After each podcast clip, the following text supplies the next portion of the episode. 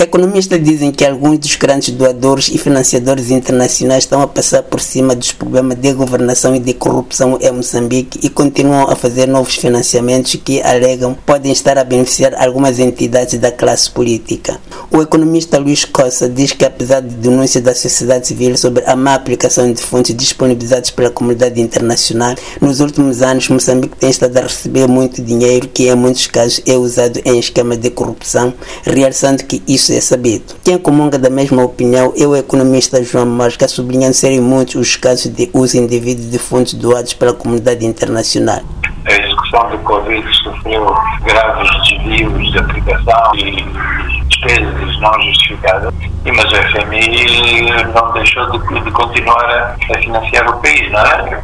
Há pouco tempo voltou a reafirmar novos empréstimos a Moçambique. A questão da corrupção é mais importante para alguns países do que para outros, mas os grandes doadores, os grandes financiadores, têm de trás outras perspectivas muito mais alargadas e muito mais longo prazo do que propriamente a governação de Moçambique. Não? É? Isso para eles é importante, mas não é assim tão importante. É, mais importante é a posição de Moçambique, são os recursos naturais de Moçambique, a posição de Moçambique no Oceano Índico e na África Austral. Isso para eles é que é importante.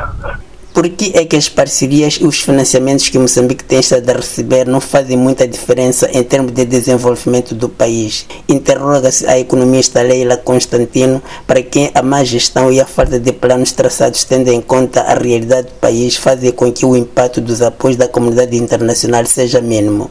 Avançou que Moçambique não está a conseguir mostrar aos cidadãos que os financiamentos externos estão a fazer alguma diferença. E um dos exemplos é o setor da saúde. O setor da saúde é um dos que mais depende do financiamento externo. Até hoje ainda temos problemas de pagamento de salário, problemas básicos de funcionamento no setor da saúde que está a mais de 50% dependente do setor externo.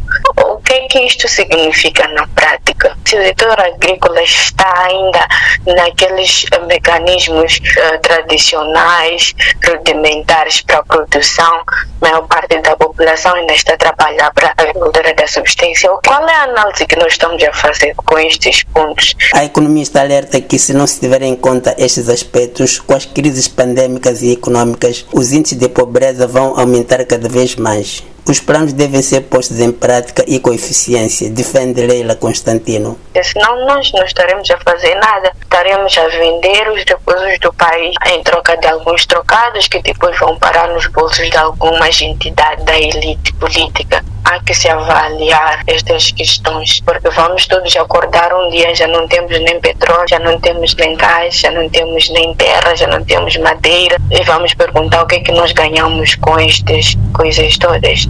Há que se despertar e há que se atender a estas questões que a sociedade civil levanta dia após dia sobre a boa governação, sobre a transparência, sobre o combate à corrupção. Entretanto, o Germano Brujani, do Comitê de Coordenação da Iniciativa de Transparência da Indústria Extrativa, diz que o governo está a tratar este assunto com muita transparência. Um bom investidor quer investir num país onde as coisas funcionam, a, a transparência, que nós, as reformas políticas que beneficiam do povo. De Maputo para a Voz da América, Ramos Miguel.